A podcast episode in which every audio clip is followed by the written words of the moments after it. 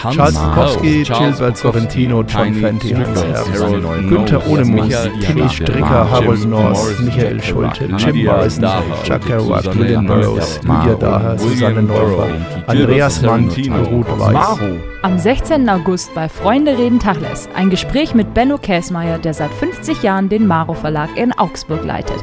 Eine Stunde live von 20 bis 21 Uhr auf Radio Free FM 102,6 MHz und im Stream auf www.freefm.de. So, wir hörten gerade Schokolade, ähm, Rockmusik von Andreas Mandt, verlegt im Maro Verlag, wie man gerade gehört hat. Ähm, Christoph sagte gerade Lo-Fi und äh, es sind Demos aus den Jahren 1984 bis 1989, die der Schriftsteller Andreas Mandt mit befreundeten Musikern eingespielt hat. Und warum spielen wir ein Demo aus dem Jahr 84 bis 89 von dem Schriftsteller? Natürlich, weil heute zu Gast in Freunde reden Tacheles kein geringerer ist als Benno Käsmeier aus Augsburg mit der Deutschen Bahn hier angereist, der Verleger des Maro Verlags. Herzlich willkommen, Benno. Ja, danke für die Einladung. Sehr, Zug, sehr. Zug hatte keine Verspätung. Ja, Christoph, was machen wir heute mit dem Benno? Ja, was machen wir mit dem Benno? Also ich habe mir gerade eben überlegt, wie, wie ist denn das eigentlich für, äh, für einen ähm, Verleger äh, aus Augsburg, äh, der Herr über einen kleinen Verlag ist. Äh, und der sitzt jetzt hier mit ähm, zwei Redakteuren, die ihm zumindest von deiner Seite aus schon länger bekannt sind, aber von denen er jetzt wahrscheinlich weiß, dass sie die Sachen, die aus seinem Verlag kommt, eigentlich alle immer toll finden.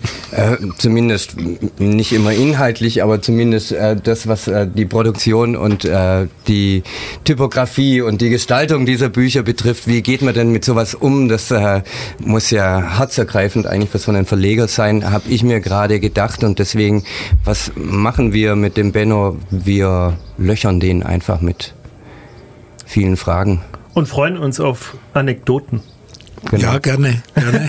Und da wäre ich auch gleich bei, natürlich müssen wir sagen, du bist jetzt nicht hier bei uns, weil der Maro Verlag halt ein toller Verlag ist. Das wissen wir sowieso. Und ich glaube, viele unserer Hörerinnen und Hörer wissen das auch, weil wir immer wieder, nicht allzu oft, aber immer wieder Bücher aus dem Verlag vorstellen. Ähm, sondern ähm, es gibt natürlich einen konkreten Anlass. Wir haben das Jahr 2019 und der Maro Verlag wurde 1969 offiziell gegründet. Deswegen ist dieses Jahr das 50. Jubiläum, das hier dieses Jahr begangen wird. Und meine Frage, sind wir noch vor dem Gründungstag oder sind wir schon nach dem Gründungstag? Wann, lieber Benno, hast du den Verlag denn gegründet? Ja, das lässt sich insofern gar nicht richtig feststellen, weil diese Gründung war erstmal nur ein Abend nach der Buchmesse 69 in einer Sachsenhausener Kneipe, wo wir mit dem Eindruck, den wir da auf der äh, Gegenbuchmesse, die damals in der Uni in Frankfurt stattfand, und auf dem, durch den Besuch auf der Buchmesse, wo wir am Abend so gesagt haben, Applewey, Franz bei Meitinger, ich, das, was die können, können wir eigentlich auch. Okay. Und dann war der Witz noch, ja, aber wenn wir wirklich einen Verlag machen, dann brauchen wir einen Namen. Ja. Sage ich zum Franz, also Käsmeier Verlag kann man den, kann man kein Buch taufen und Bermeitinger Verlag erst recht nicht. Die Preußen verstehen das ja gar nicht.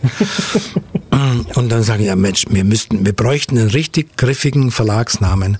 Und mein Freund Franz Bermeitinger hat in der Schülerzeitung seine Gedichte, die er da äh, veröffentlicht hat, immer mit dem Namen Maro gekennzeichnet. Das waren die äh, Abkürzungen seiner Fri Brieffreundinnen. Wir waren nämlich beide im Internat. Wir hatten sozusagen äh, Mädchenkontakt nur über die Deutsche Post. Und er hatte eine Freundin, die hieß Maria. Eine, die war in der DDR, die hieß Roswitha.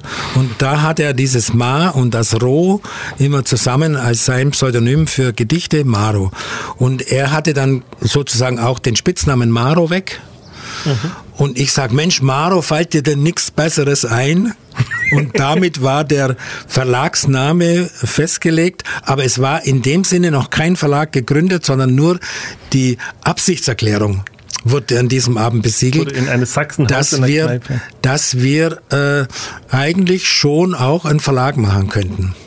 Okay, und das war, um, um wieder auf das Datum zurückzukommen, Frankfurter Buchmesse ist in der Regel im Oktober. Genau. Das heißt, wir sind noch ein bisschen vorm. Wir vorm sind noch Tag vor der, der Absichtserklärung. genau.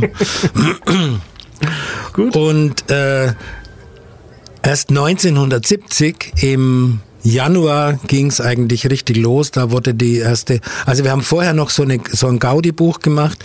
Das hieß das große Scheißbuch. Da haben wir uns gegenseitig den Mist, der als Werbung, unerwünschte Werbung im Briefkasten stand, haben wir äh, sozusagen kleingeschnitten auf DIN A6 und dann verballhornte Gedichte dazwischen gelegt, die haben wir auf so einem Spiritus-Umdrucker gemacht.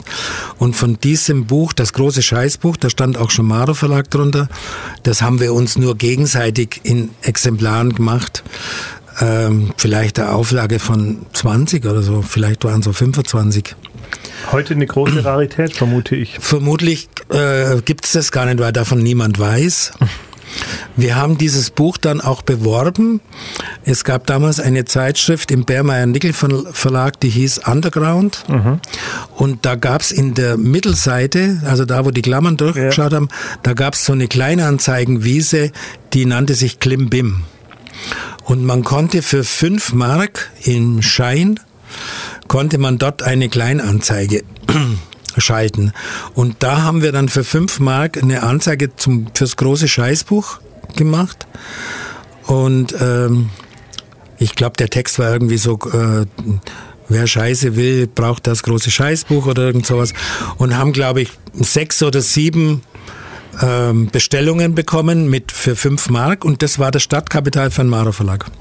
Großartig. Das meine ich mit Anekdoten. Sowas, so, sowas hört man natürlich von, von einem Verleger mit Herzblut und natürlich nicht von jemandem, den man heute vielleicht an der Spitze eines Verlages als CEO oder Produktmanager bezeichnet. Da würde man solche Geschichten leider nicht hören. Da wäre wahrscheinlich ähm, auch kein Herzblut zu hören. Und dann gab es einen Kunden, der eben diese fünf Mark gelöhnt hatte und das, äh, dieses Büchle bekommen hat. Das war nicht mal gebunden, sondern es war an der Seite nur getackert, äh, mangels besserer Produktionsmöglichkeiten der uns das wieder zurückgeschickt hat mit dem Vermerk, das ist ja scheiße. Recht hat er. Wobei er ja richtig lag und ich, ja gut, wir haben ihm die fünf Mark wieder erstattet aber ohne, nicht ohne darauf hinzuweisen, wer Scheiße bestellt, kann auch nur Scheiße bekommen. Und damit war der Fall gegessen. Das war sozusagen gleich die erste Remittende. Das war die, ja, das war wirklich auch, äh, ähm, das war Hassmail ohne, ohne äh, Facebook. Hate Speech. Ja, aber ähm, das zeigt natürlich auch, dass ähm, schon vor 50 Jahren Wutbürger da waren, existierten ja, die und die mussten sich da ja nur richtig Arbeit machen. Heute sitzt man sich in den Rechner und schickt eine Mail raus und das passiert ja. in ein paar Sekunden und da muss man richtig nur zur Post gehen. Also da muss richtig Wut dann auch dahinter gewesen sein. Genau, man muss sich aber, wirklich was einfallen. Aber äh, schön, also ähm, so so hatte der Maro so Verlag, also, Verlag genau. äh, gestartet und äh, sozusagen der Wiegendruck des Maro Verlages. Ja. Also ich selber hatte von diesem äh, von diesem Elaborat kein Exemplar mehr und anlässlich der Preisverleihung, wir haben da im, im vor zwei Jahren den bayerischen Kleinverlagspreis bekommen, da mussten wir im Literaturhaus so eine Art ähm, Plakatstreifen Geschichte des Verlags machen. Also wir haben da, glaube ich, 40 Streifen gemacht, äh, Meter hoch und 30 Zentimeter breit über die Verlagsgeschichte. Mhm. Und da muss man natürlich das allererste Buch abbilden und Franz Bermeitinger, also mein damaliger äh, Freund, mit dem ich auf der Buchmesse war, der hat mir dann sein Exemplar geschickt. Es war schon die, die, die äh, Tacker, die Tacker, also die Klammern, die waren schon angerostet. Also das war schon, das war schon richtig alt. Ein authentisches Produkt, ja.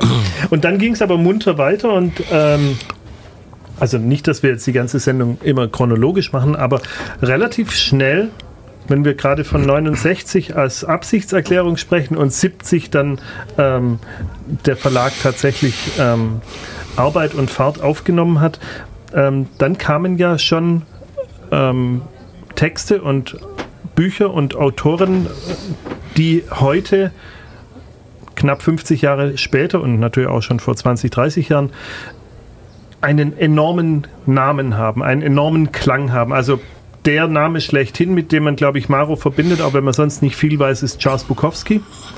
Wie kam es denn zu diesem Kontakt? Naja, dazwischen waren ja nur drei Jahre und äh, irgendwie würde ich jetzt mal sagen, es gibt einen gewissen roten Faden durch die Geschichte des Maro Verlags, die, der ähm, der immer wieder bestimmte Momente aufzeigt, wo wo ein Fenster aufging, dass es nach vorne ging. Mhm.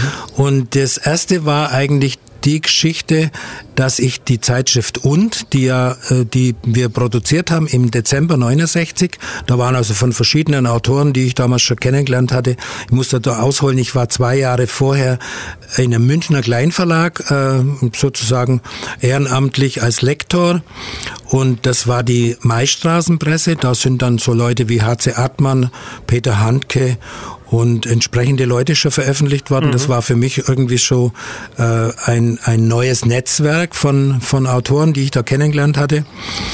Und und um das drucken zu können, ging ich in eine Augsburger Dissertationsdruckerei, die mir empfohlen worden ist, wo schon Kleinoffset von Aufsichtsvorlagen möglich war.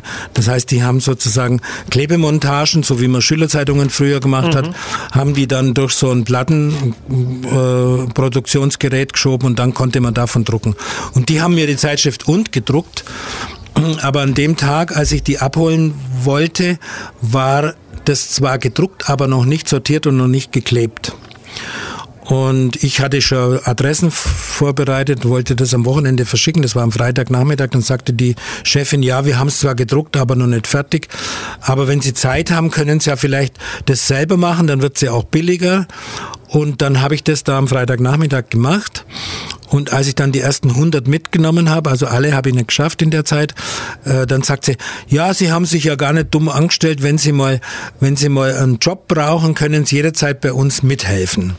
Und das war sozusagen der Moment, von dem aus ich dann in dieser Kleinoffset-Druckerei während meines Studiums in Augsburg immer gejobbt habe. Also 8 Uhr bis 10 Uhr Vorlesung, 10 Uhr bis 12 Uhr um den Tisch rennen und und ähm, Blätter sortieren mit Frauen für einen Stundenlohn von 3,20 Mark. Und da habe ich dann eigentlich dann alles gelernt, was mit Drucken und Binden und äh, Weiterverarbeitung generell zu tun hat. Und das war natürlich ein Riesenglück, weil die ersten Bücher des Mara Verlags sind dort entstanden, ähm, weil ich Zugang zu den Produktionsmitteln hatte. Und das war natürlich auch für einen Verlag oder Verlägchen oder äh, Puppenküchenverlag, wie man sagen will, war das natürlich die Grundvoraussetzung ohne Kapital. Mein Kapital war die Arbeitszeit, die ich da investiert habe. Am Monatsende kam der Chef und sagt, Käsmeier, was hast du alles braucht? Papier, Platten und dann hat man das zusammenaddiert. Ich habe das zu Einkaufspreisen äh, bekommen. Und dann wie viele Stunden habe ich gearbeitet? Mal 3,20 Mark. Und die Differenz habe ich ausbezahlt gekriegt. Oder in den nächsten Monat übertragen, wenn meine Entnahmen höher waren als, als, mein, die, als die Arbeitszeit. Okay. Ja, da, dann haben wir ja hier vielleicht auch in der Person Benno Käsmeier die große Seltenheit, dass ein Verlag gegründet wurde und dann gestartet wurde von jemandem, der sowohl inhaltlich als auch technisch handwerklich die Dinge in der Hand hatte. Das gibt es ja wahrscheinlich ganz selten heutzutage. Also, also heutzutage ist, äh, sowieso nicht mehr. Das ist eigentlich was, was ähm, ganz Wunderbares, dass ja. äh, da das Buch nicht nur ein rein intellektuelles Produkt ist, das du verkaufst, dass du geliefert kriegst, das ist fertig und pipapo, sondern du bist ja tatsächlich echt noch bei der Entstehung dieses Produktes genau, dabei also und kannst es selber steuern, hast es in der Hand. Ich muss praktisch sagen, die ersten drei Jahre habe ich jedes Blatt von jedem Buch das damals produziert wurde, in, einmal in der Hand gehabt.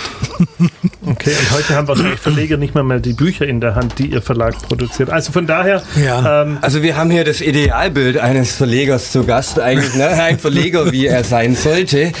Aber, äh, aber das ist, äh, das war natürlich jetzt für mich ein riesen Glücksfall, wobei ich in dem Moment, als das passiert ist, das noch gar nicht abschätzen konnte. Jetzt kam, jetzt komme ich aber auf die Beantwortung der Frage Bukowski. Ja. Jetzt hatte sich in der Szene rumgesprochen, der Käsmeier hat Zugang zu Produktionsmitteln.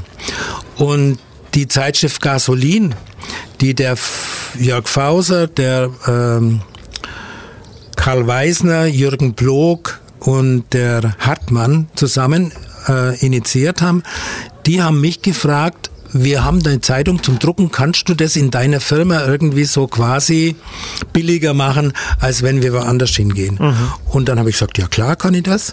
Dann haben die mir die Druckvorlagen geschickt. Dann haben wir Gasolin 2 gedruckt. Die Nummer 1 gab es gar nicht. Die haben zwar in der Nummer 2 ähm, ähm, Rückmeldungen abgedruckt zur Nummer 1, die es aber nie gab. Das war so der Fake News. der Gag, ja, Fake News. Und in dieser Nummer 2 waren Gedichte von Bukowski. Okay. Auf diese Weise habe ich zum ersten Mal äh, Bukowski gelesen, weil ich die Druckvorlagen zusammengebeppt habe und weil ich das irgendwie gedruckt und sortiert und dann wieder verschickt habe. Und dann war, hatte ich auch den Kontakt zu Karl Weisner, der ja Bukowski zu der Zeit in Deutschland, äh, kam ja aus Amerika zurück und hatte die Manuskripte dabei, äh, so wie er sagt, wie Sauerbier angeboten hat. Mhm. Es gab Interesse bei Kiepenheuer und Witsch. Äh, nach einem Jahr oder was sagte die damalige Lektorin Renate Mattei, das ist äh, Stoff, den man dem deutschen Publikum nicht zumuten kann. Und da stand ja dann, er hat dann zwar ein Buch in dem, im Melzer Verlag rausbringen können von Bukowski, weil er war dort Lektor nach seinem Amerika-Aufenthalt, aber das war mehr oder minder ein Flop. Lediglich äh, die Taschenbuchrechte haben das, glaube ich, so auf ein Nullergeschäft gebracht. Und ich schrieb ihm, Mensch, im Mara Verlag könnte ich ja ein Buch von Bukowski machen. Wie siehst du das?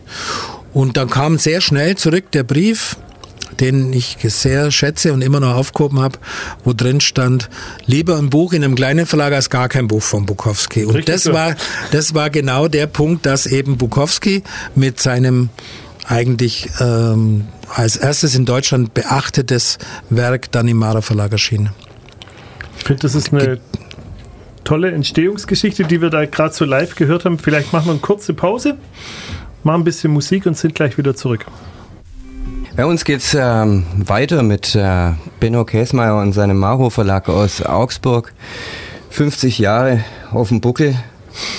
Äh, 50 wahrscheinlich total ereignisreiche Jahre und wir haben gerade gehört, das Ganze hat begonnen mit einer Zeitung, die hieß Scheiße. Nee. Nee. Und? die hieß und, das Buch hieß Scheißbuch. So. Also, damit ging's los und ähm, dann ging es weiter mit Charles Bukowski und Karl Weisner, der Charles Bukowski übersetzt hat. Ihr habt die über Gasoline, diese Zeitschrift, die du dann wahrscheinlich geheftet und geklammert und zusammen... Ja, die haben wir geleimt. Geleimt sogar. Geleimt und zwar der besondere Gag war, damals kam der Leim auch äh, farbig auf den Markt. Mhm. Und die Gasoline war auf Chamois-Papier gedruckt. Die wollten also nichts Weißes. Sie wollten wahrscheinlich Werkdruck, aber das da kannten wir damals noch nicht. Für unsere Hörer, Chamois ist? Chamois ist so ein Cremefarben, oder? Cremefarbenes Papier. Und damals hatten wir dann schon so verschiedenfarbige äh, äh, Buchbindekleber und das Gasolin haben wir mit einem gelben Kleber geklebt. Also das war sozusagen ein, ein Produkt rund um ähm, gut. Aber was ich noch vergessen hatte zu erzählen, ich war ja mit dem Franz bei Meidinger zusammen im Internat. Daher gab es auch diese, diese Brieffreundschaften. Und ähm, äh, das Internat war für mich ein bisschen schwierig, weil ich mit diesem ganzen katholischen Druck schlecht umgehen konnte und habe ja da über Jahre hinweg eigentlich mich zurückgezogen nur gelesen, gelesen, gelesen. Es gab, glaube ich, kein Buch mehr, was in der Internats- oder in der Schulbibliothek äh, war, das ich nicht gelesen habe.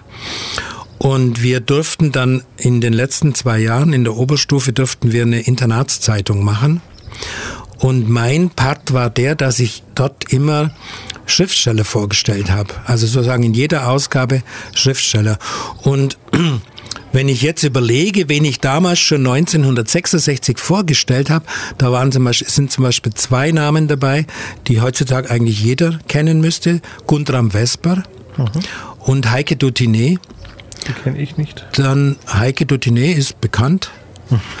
ähm, dann natürlich auch Leute, die man weniger äh, kennt. Das war einmal äh, Kurt, ähm, nee, Martin Jürgens dann, wer war noch dabei?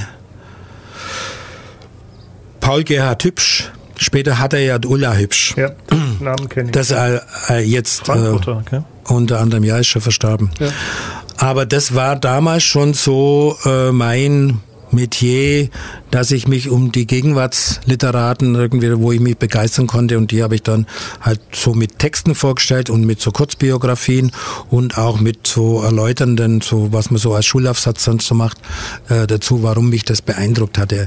Also das kommt schon sozusagen aus der Internatszeit, Aber kam das zu mir schon mit. Darf ich kurz unterbrechen? Ja, gerne. Also wenn das, wenn es ein katholisches Internat war, dann stelle ich mir natürlich auch die Bibliothek dementsprechend vor. Also die war ja dann wahrscheinlich nicht besonders aufgeklärt.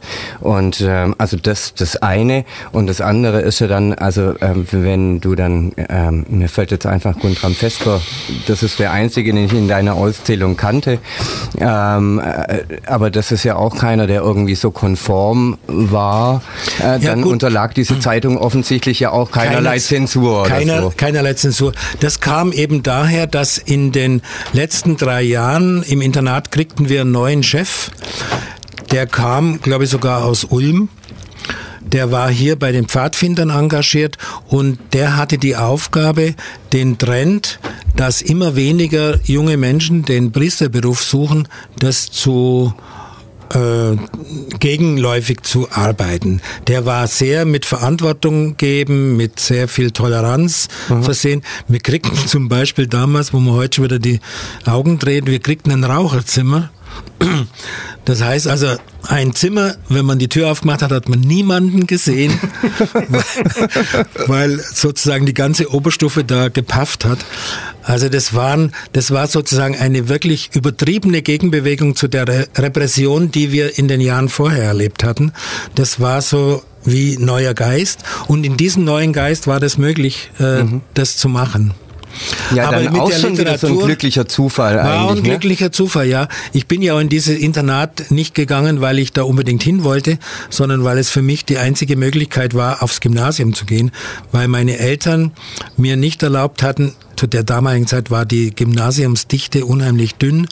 Das heißt, das einzige Gymnasium wäre, wäre für mich als Fahrschülerin, weil ich auf dem Land groß geworden bin, als Fahrschüler möglich gewesen. Und meine Eltern haben gesagt, das geht's nicht. Entweder du machst die Volksschule hier am Ort oder nichts. Und dann habe ich eben entdeckt, dass es Internate gibt und da durfte ich dann. Mhm. Und insofern war das am Anfang für mich schrecklich, weil die ersten Internatsjahre waren nicht lustig.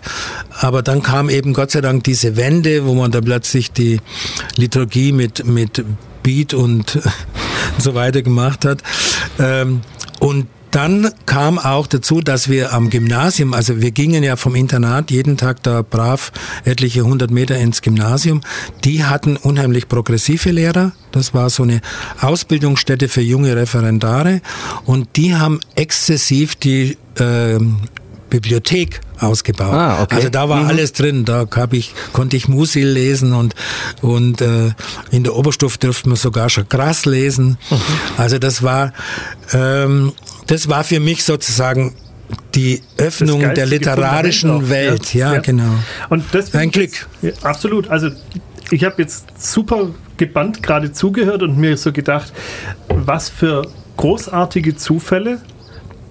Ähm, man kann ja eigentlich, oder du kannst ja eigentlich, aber eigentlich wir auch, weil dadurch ja dann der Maro Verlag entstanden ist, deinen Eltern dankbar sein, dass sie dich nicht als Fahrschüler auf ein weit entferntes Gymnasium in München oder sonst wo äh, bringen konnten und wollten.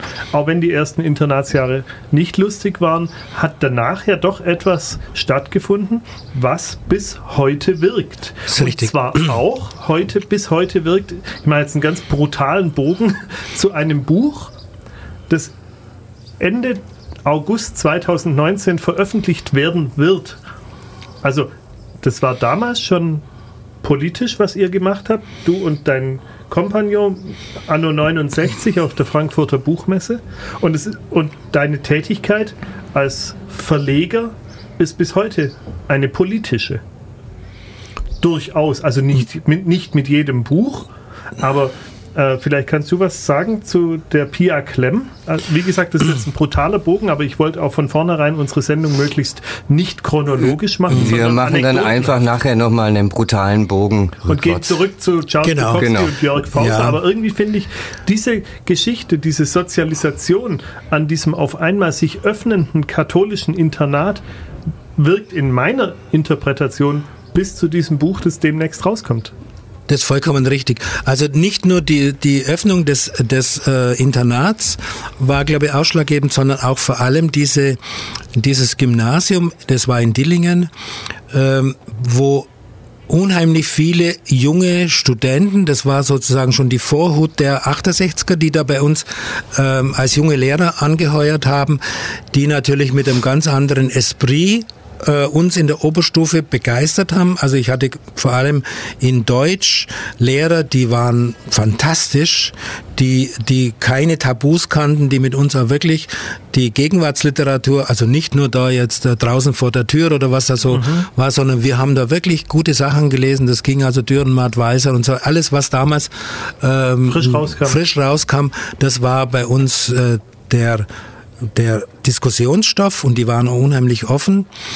Und äh, jetzt um diesen Bogen zu diesem Buch, was momentan gerade in der Druckerei ist, zu spannen. Wir haben vor vier Wochen war das ungefähr ein Manuskript bekommen von Pia Klemp. Pia Klemp ist eine äh, Aktivistin, die äh, früher im Walfang als äh, als Helferin oder sozusagen als, als Kämpferin gegen die japanischen Walfangschiffe aktiv war und die dann vor drei Jahren in die Seenotrettung in Mittelmeer eingestiegen ist.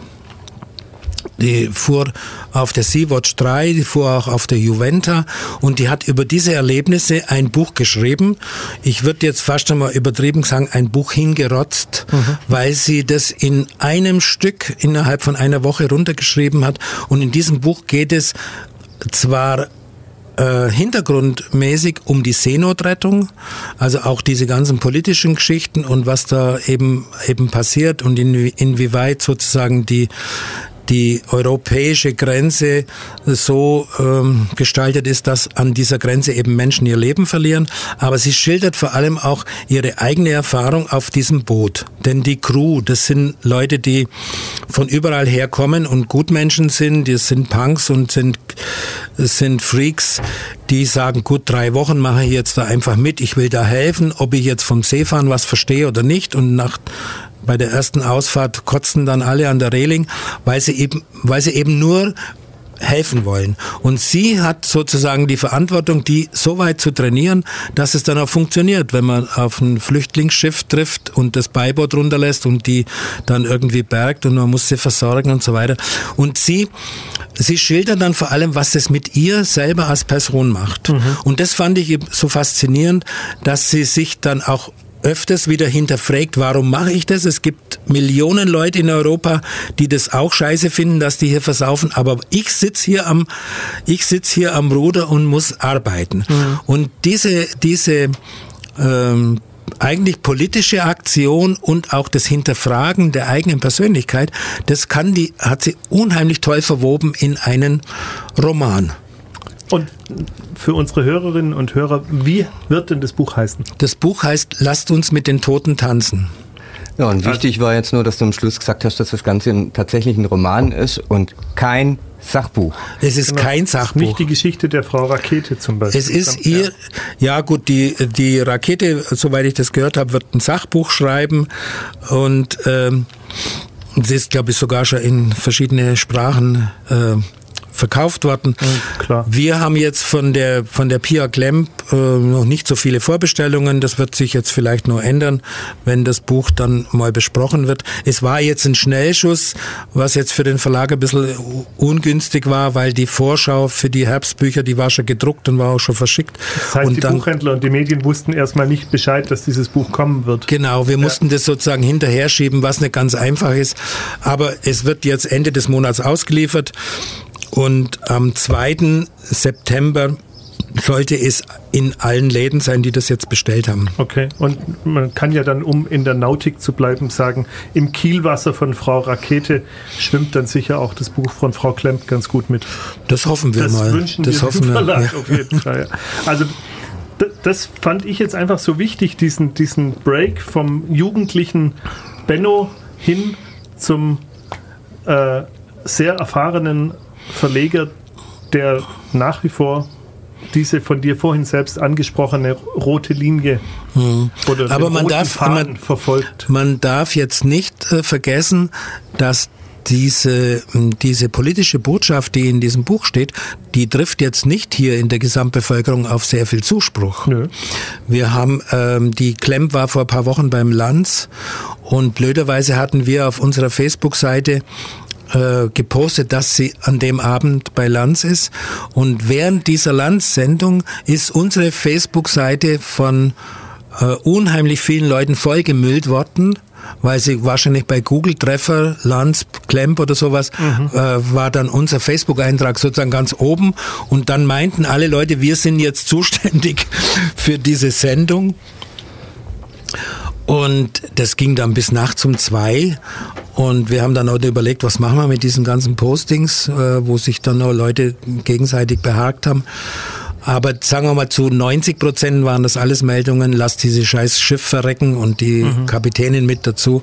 Es war eigentlich schon übel und wir waren auch schon ganz schön angepisst. Wir haben das dann alles gelöscht, aber aber das Buch wird hier in, in, in dem Publikum wahrscheinlich nicht so zu 100 Prozent äh, gutiert werden. Sicher nicht, nein. Aber ich meine, das äh, hat man jetzt gerade mit äh, Covergeschichten auf dem Stern und sonst was mit Greta Thunberg und so. Also mhm. solche Leute haben es natürlich ja, aber also ich denke mir auch, dass es, ähm, ich schätze mal, dass ich, ähm, also als Verleger macht man da sicher auch die Erfahrung und mit Bukowski hast du die Erfahrung dann ja sicher auch gemacht. Also mir ging es zumindest noch so, als ich, und das ist jetzt auch schon gut äh, 30 Jahre her, in Frankfurt in Seckbach oder 25 Jahre in Seckbach auf der Buchhändlerschule war, da habe ich mich nur mit äh, anderen äh, Leuten, mit denen ich da war, über Bukowski gestritten. Eine Schweizerin kann ich mich noch gut erinnern, die sagte, ah, ach, das ist doch Pornografie und so, ne? Also, äh, dass, ähm, dass Literatur nicht überall gleich, ähm,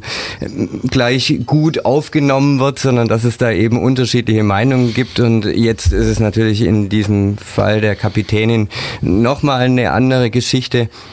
Aber dass es da andere Meinungen gibt, das äh, bist du ja wahrscheinlich gewohnt. Ne? Also damit das bin ich gewohnt, aber äh, zu der damaligen Zeit war das schon sehr schwierig, die, die Befürworter und die Gegner von Bukowski irgendwie sozusagen zur Artikulation zu bringen. Ich kann mich entsinnen, es gab 1975, da gab es in München die, Stadt, äh, die Stadtzeitung Das Blatt.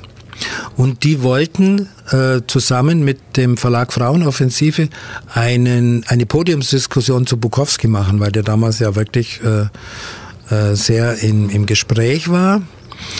Und diese Podiumsdiskussion wurde wieder abgesagt, weil die Gegenseite keine Protagonisten fand, die gegen Bukowski sprechen. auch, auch gut. ähm, wiederum guter Break, um ein bisschen Musik zu machen. Super. Benno, was haben wir gerade gehört? Das war jetzt ähm, ein Recover von einem alten, von einem alten Lied. Ähm, also das Stück ich, heißt River of Gold, aber warum hören wir das heute? Wir hören das deswegen, weil in der Zeit, als Maro Verlag in den ersten Jahren war, da war sozusagen meine Musik, die ich da so gehört habe, in der Zeit, wo ich ganz viele Blätter gefaltet habe und sortiert habe in, meinem, in meiner Studentenbude. Da war Crosby, Stills, Nash Young angesagt. Und ich habe neulich gesehen, dass eben Stephen Stills zusammen mit John Collins äh, eine ein Recover von vielen dieser Lieder gemacht hat, die jetzt we wesentlich softer daherkommen, aber die Melodiosität und so weiter, die zieht mich immer noch ganz gut. Mhm. Okay, und die Platte heißt einfach nur Stills and Collins. Genau, die, die ist glaube ich vor zwei Jahren oder so rausgekommen. Super. Fand ich ganz gut. Aber irgendwann war die Zeit des Blätterfaltens in der Studentenbude oder im Copyshop oder so, die war ja irgendwann vorbei. Ne? Irgendwann hat es ja wahrscheinlich auch eine gewisse Dynamik entwickelt und es kam eine gewisse, vielleicht auch der Wille nach Professionalität oder nach einem anderen, nach einer anderen ähm, Form des Umgehens mit, mit dieser ja. Arbeit. Also das kam eigentlich durch ähm, durchs Machen. Ich bin ja da sozusagen in diese Druckerei reingeschneit, in einen Laden, der selber keine Professionalität hatte, weil das war eigentlich nur die Fortsetzung von einem Copyshop auf Kleinoffset. Und er hat ja äh, als zu 99 Prozent nur Dinge gedruckt, die die Kundschaft über den, Tresen gereicht hat. Also da war ja keine Ästhetik. Der hat, äh, man hat das vervielfältigt, was man gekriegt ausschließlich, hat. es war, der Laden hieß auch Vervielfältigungscenter. Geil.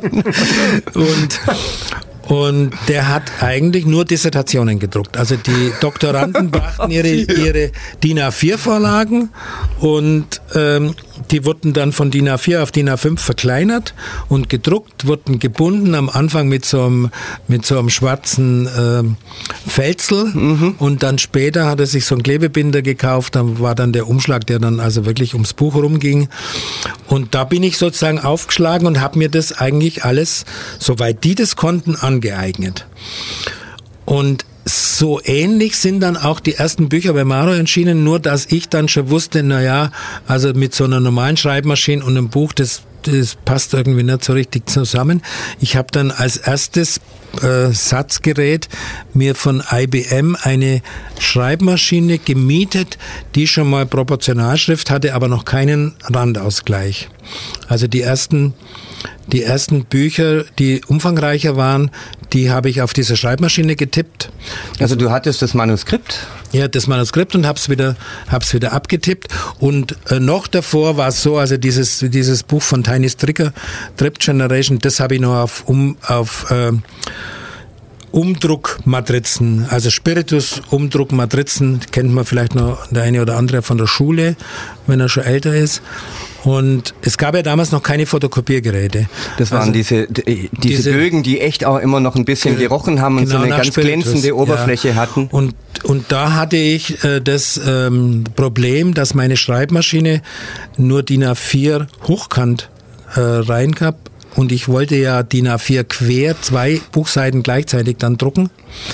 Und ich musste also die Matrizen zuerst in der Mitte halbieren, beschriften, beide Hälften und dann wirklich faltenfrei wieder zusammenkleben, damit ich die auf dieser Abzugsnudel dann durchmachen konnte.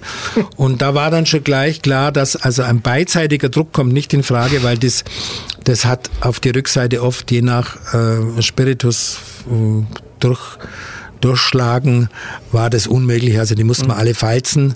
Und ähm, das war, da wusste ich dann später was, das war japanische Broschüre. Not, es gab einen Namen dafür. Notgedrungen. Auch wenn der noch nicht bekannt war. und dann war ich aber dann in dieser, eben dieser, in diesem Vervielfältigungscenter und äh, hatte dann meine Vorlagen entweder auf dem, auf diesem ähm, Schreibmaschine gemacht. Und bei den Gedichtbänden, also zum Beispiel auch Bukowski Gedichtband, haben wir schon extern einen IBM Composer äh, benutzt, also gegen, gegen Lohn, also muss man bezahlen, das war aber nicht, nicht teuer. Und dann nach vier, vier Jahre später habe ich mir dann selber einen Composer gekauft und dann konnte man die Bücher also mit einer ja, mit einem gewissen Anspruch dann schon ganz gut machen. Wobei ich dann noch nicht wusste, was ist ein Hurenkind, noch nicht wusste, wie man richtige An- und Abführungen setzt. Das habe ich mir eigentlich alles erst angeeignet durchs Tun und durch den Vergleich, indem man halt andere Bücher anschaut. Und dann kam die Zeit, wo wir sagten, wenn wir ähm, gute Bücher machen wollen, auch äh, von der Satz, äh, vom, von der Satzästhetiker, dann müssen wir einfach Fachliteratur lesen. Und dann haben wir alles, was es was da gab, haben wir, haben wir gekauft. Und bei dieser Recherche kam ich drauf, dass ein wichtiges Buch nicht mehr lieferbar war. Das war nämlich Jan Tschicholt, die die, äh, die Kunst der Typografie. Ganz wichtiges Buch. Ja, und dann habe ich eben gesehen, das ist bei Otto Meyer Ravensburg erschienen, habe dann dort äh, angerufen und gefragt, äh, ob ich das nachdrucken kann. Und die haben sich da ein paar Tage Zeit gelassen und dann hat mir einer zurückgerufen und sagt, nee, wir wollen das, können Sie reprinten. Und von dem Buch haben wir sicher 15.000 Stück verkauft Aha. im Laufe der Jahrzehnte. Das ist ja immer noch bei Maro lieferbar. Ja. Und genauso haben wir dann auch den Paul Renner, die, Kunst, die Kunst der Typografie dann noch gemacht. Nee, die äh, Chicholt hieß Erfreuliche Drucksachen. Durch gute Typografie. Durch gute Typografie, genau. Und der Renner hieß äh, die Kunst der Typografie. Da geht es eigentlich nur darum, wie man äh, Seiten aufbaut, die optisch so gut sind, dass man eigentlich die Typografie nicht sieht. Nicht mehr, das genau, sind, ja, sind, ja, sind. sind beide Statements von Chicholt und Renner, die sagen, die beste Typografie ist die, die man nicht sieht. Ja. Also wo es so elegant und alles so perfekt vom Grauwert und von, vom Zeilenabstand und von der Lesbarkeit her so ist, dass man eigentlich gar nicht überlegt, wer hat das wie gemacht, sondern dass es einfach funktioniert. Genau, dass der Leser einfach ein gutes Gefühl hat beim Lesen, gerne genau. weiterblättert genau. und gar nicht sich gestört fühlt durch irgendwelche Ungereimtheiten und Unregelmäßigkeiten. Genau. Und dann ging es halt dann darauf, dann gab es in München gibt es ja diese typografische Gesellschaft, die immer wieder Kurse machen und so und da bin ich dann hingefahren und auch damals hatte ich dann ein, zwei Mitarbeiter, die habe ich dann da hingeschickt. Äh.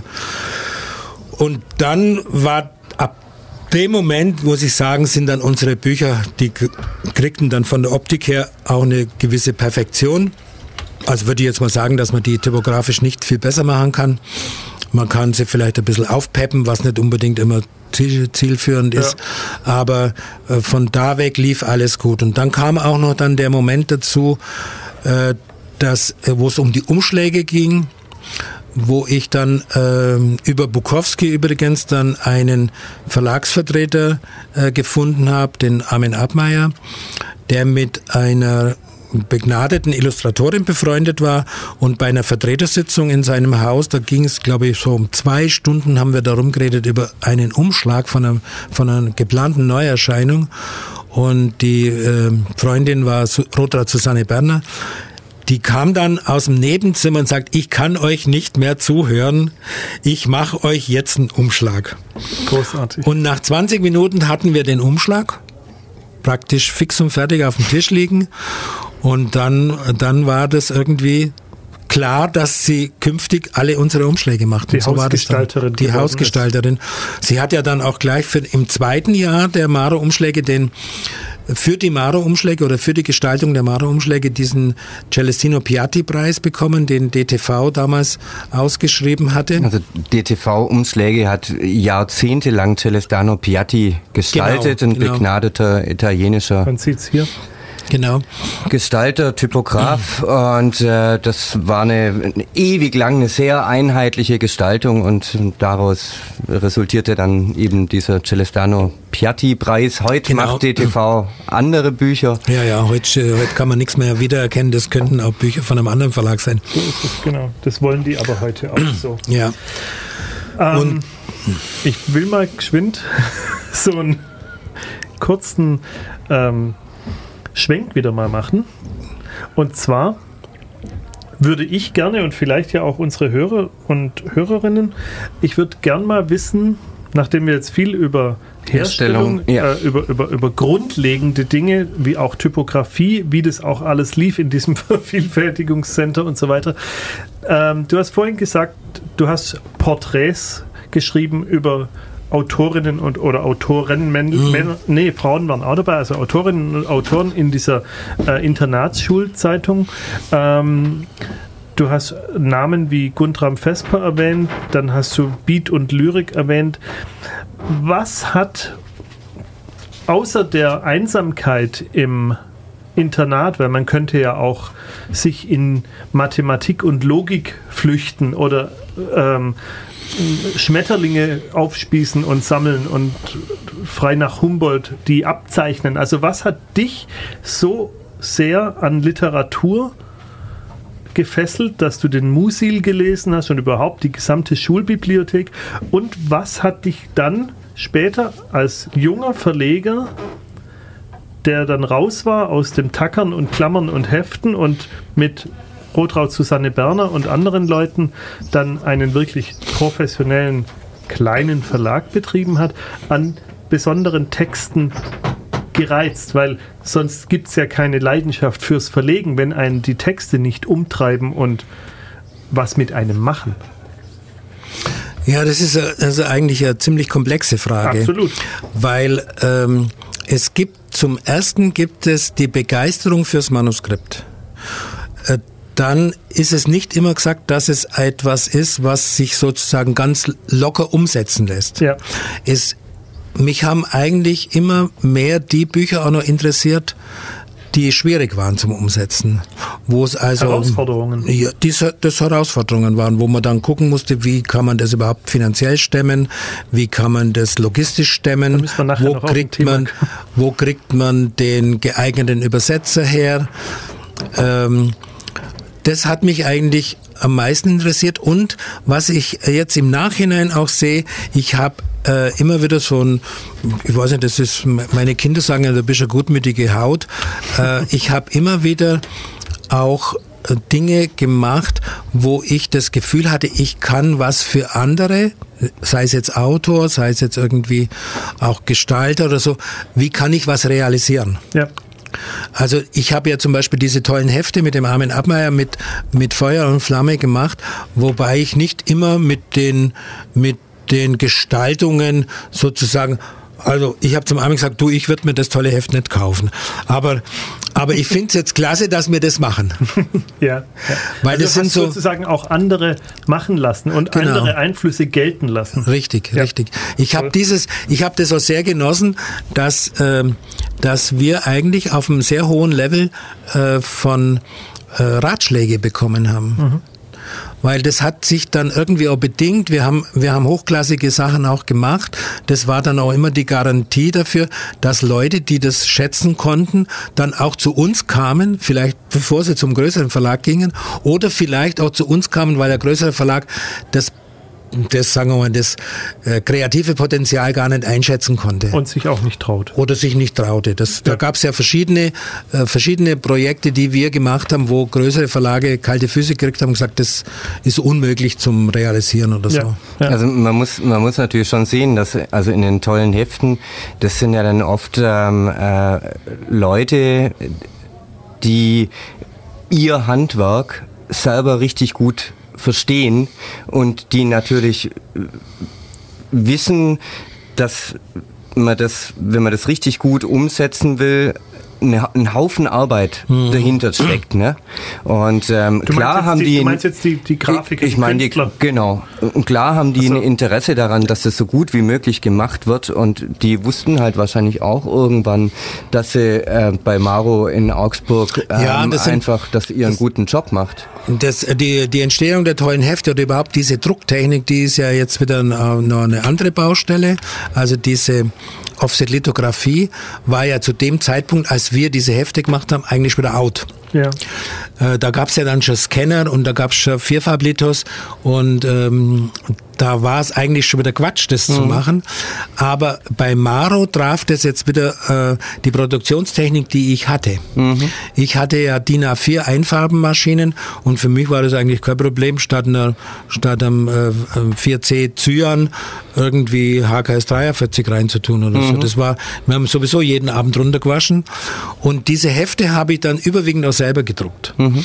weil die, weil ich konnte das am Drucker, den ich hatte, eigentlich nicht äh, zumuten, weil wenn er da bei der dritten Farbe einen Scheiß macht, dann kannst du das ganze Zeug wegschmeißen. Es wird mhm. ja praktisch Farbe für Farbe hintereinander gedruckt. Und dann, das gebe ich auch zu, äh, das war so geil, wenn die, wenn wieder eine neue Farbe auf den anderen lag, wenn der erste Druck rauskommt.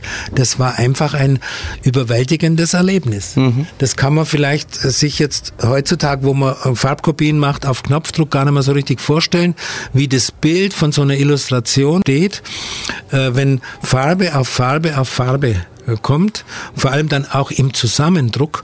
Und was noch viel äh, toller war, ist, dass die Ästhetik von Echtfarben Mehrfarbendruck komplett unserem normalen äh, Farbwahrnehmung mhm. äh, widerspricht, weil wir sind von klein auf gewohnt, dass wir sehen nur Vierfarbdrucke, die aus ganz definierten Farben zustande kommen. Also wir sehen vielleicht nur zwei Drittel der möglichen Welt. Aber es gibt ganz viele Echtfarben, die man im 4C-Druck gar nicht darstellen kann. Aber die gibt's eben bei Pantone in der Dose. Mhm. Und wenn, wenn dann diese Farben aufeinander kommen, dann weiß man jetzt als Unbeteiligter oder als Nicht-Profi gar nicht, warum das jetzt so anders ausschaut. Mhm weil es eben mit den Sehgewohnheiten nicht, nicht übereinstimmt. Nicht übereinstimmt. Mhm. Und das war sicher auch der Grund, warum diese Umschläge, die wir da manchmal auch mit sieben, acht Farben hintereinander gedruckt haben, warum die plötzlich zu diesem Wow äh, Resonanz mhm. im Publikum gekommen sind.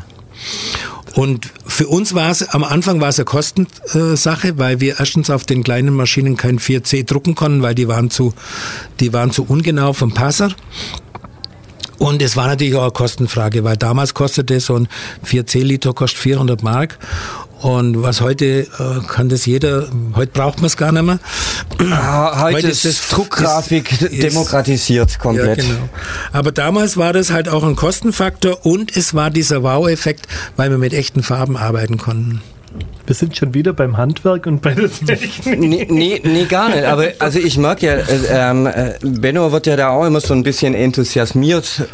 Äh, ja, ist ja super. Wenn es ja darum geht. Und das, das ist ja, also das, wir reden ja von der Symbiose und das ist ja das, was uns auch immer an Maro so besonders fasziniert Absolut. hat, dass eben uns nicht nur der Inhalt, sondern dass uns auch die Gestaltung besonders gefällt. Aber natürlich interessiert uns auch wahnsinnig, wie kommt man denn an diese ganzen Autoren als Verleger, die kommen ja nicht zu mir nach Augsburg und sagen, hey, da ist ja so der Maro Verlag und der macht ja so tolle Sachen und das das überhaupt, sondern äh, irgendwie muss man muss es ja dafür eine Quelle geben oder äh, also das, der Anfang war Gasoline, aber das äh, wurde dann ja relativ schnell, glaube ich, relativ viel mehr. Mhm. Und irgendwoher müssen diese Autoren ja kommen. Also die fallen ja nicht von Bäumen oder so, sondern ihr müsst die irgendwo kennenlernen. Geht man da nach Frankfurt auf die Buchmesse? Geht es über Agenturen? Geht es über den Armin Abmeier? Äh, wie funktioniert das? Alles. Alles. Und, und, wenn wir dann schon jetzt bei den Autoren, also bei den Textlieferanten sind, will ich trotzdem nochmal insistieren, das kann man dann vielleicht als zweite Frage hinten anschieben an die vom Christoph. Wie sind deine Qualitätskriterien für Texte? Weil du druckst ja nicht alles, was dir vor die Flinte kommt. Aber ja, da müsst ihr viel drucken, ja. ja, also ähm, aber erstmal die Frage, kann, wie wir, kommt man zu Autoren? Also was jetzt amerikanische Literatur angeht, muss ich sagen, da war ich ja sozusagen auch ähm, Amateur. Also da hatte ich ja auch keine Ahnung. Ich hatte zwar Bukowski entdeckt, dann, dann habe ich ähm, gesehen, das weiß ich gar nicht, das war auf der Buchmesse. Es gab, irgendwo gab es so eine Literaturzeitschrift aus Amerika ja. und da waren im Anhang dieser Literaturzeitschrift waren andere Literaturzeitschriften sozusagen als Tauschabo Anzeige drin. Und die habe ich alle angeschrieben und habe die alle abonniert. Mhm. Über Jahre hinweg ganz viel äh, blöde Auslandchecks machen müssen, um das zu bezahlen. Und das ganze Zeug habe ich dem Rainer Wählen, der mit mir damals Bukowski besucht hat, habe ich dem das alles schicken lassen. Mhm. Und der hat da gesucht. Mhm. Und der hat Gerald Lacklin rausgezogen, Al Messerig rausgezogen. Der hat diese beiden Anthologien gemacht, äh, mit, mit äh, also nicht Turpentine on the Rock, sondern, sondern äh, ich weiß gar nicht mehr, wie sie geheißen haben. Auf jeden Fall haben wir ganz viele amerikanische Autoren da sozusagen zugeschickt bekommen. Wir mhm. haben die sozusagen anübersetzt und dann richtig übersetzt, weil wir, weil wir das Gefühl hatten, die bringen's. Die mhm. sind, die sind, die passen zu Maro. Was jetzt in Deutschland angeht, ähm, hat natürlich Maro so in den 80er Jahren schon ein bisschen einen Bekanntheitsgrad gehabt. Ja, und dann kriegten wir auch viele Hinweise. Also zum Beispiel auf Sorrentino, weil der Name schon mal gefallen ist, da sind wir aufmerksam geworden, weil es gibt eine Zeitschrift, die heißt Schreibheft. Norbert Wehr. Norbert Wehr, der hatte äh, von Sorrentino mal einen Text drin. Mhm. Und Schreibheft hatte ich halt im Abo. Mhm. So wie ich die Horen im Abo hatte und was sonst irgendwie äh, alles ja, äh, dann äh, auch das da vom Hansa Verlag und so weiter. Ja, ja, genau, alles, alles hatte ich abonniert. Also das heißt, mein Leben als Verleger oder Herausgeber. Ist ja äh, immer schon auch ein bisschen Trüffelsucher dann. Ja, das war aber auch damit bestimmt, dass ich immer geguckt habe, was machen die anderen. Ja. Ich habe dann auch Anthologien, die in anderen Verlagen rausgekommen sind, zum Beispiel die Mittendorf, ich weiß nicht, ob du das noch entsinnt, die Ingeborg Mittendorf, die hatte eine äh, Kurzgeschichte in einem Rowold Sammelband drin. Mhm. Und in dem ganzen Buch fand ich nur die Geschichte cool. und dann habe ich halt geguckt, wie komme ich an die ran. Ja. Das war noch zu Zeiten, wo man ähm, wo man noch Telefonbücher gewälzt hat.